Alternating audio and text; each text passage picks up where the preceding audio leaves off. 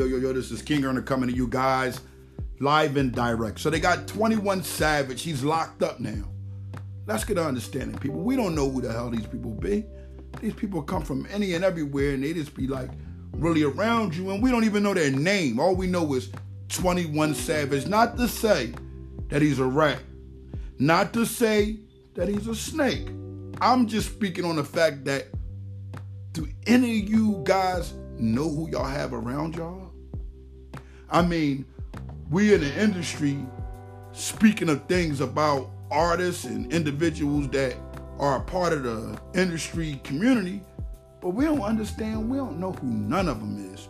Back in my day, we knew who every artist was, who came out, where they was from, blah, blah, blah.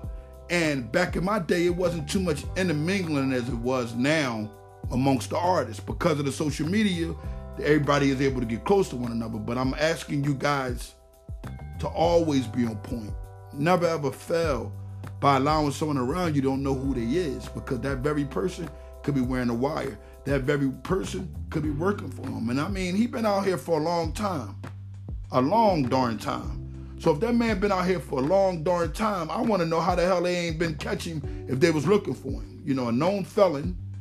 You know, it ain't you ain't talking about no wall needed or nothing. We talking about a guy who's from the UK, and he's able to move around like he was moving around and become a star and get gra- get a Grammy nomination. Not to take nothing from his talent, but I'm saying, what the hell's going on? You know, what's going on? Somebody give me answers, man. You always can leave me a voice messenger here.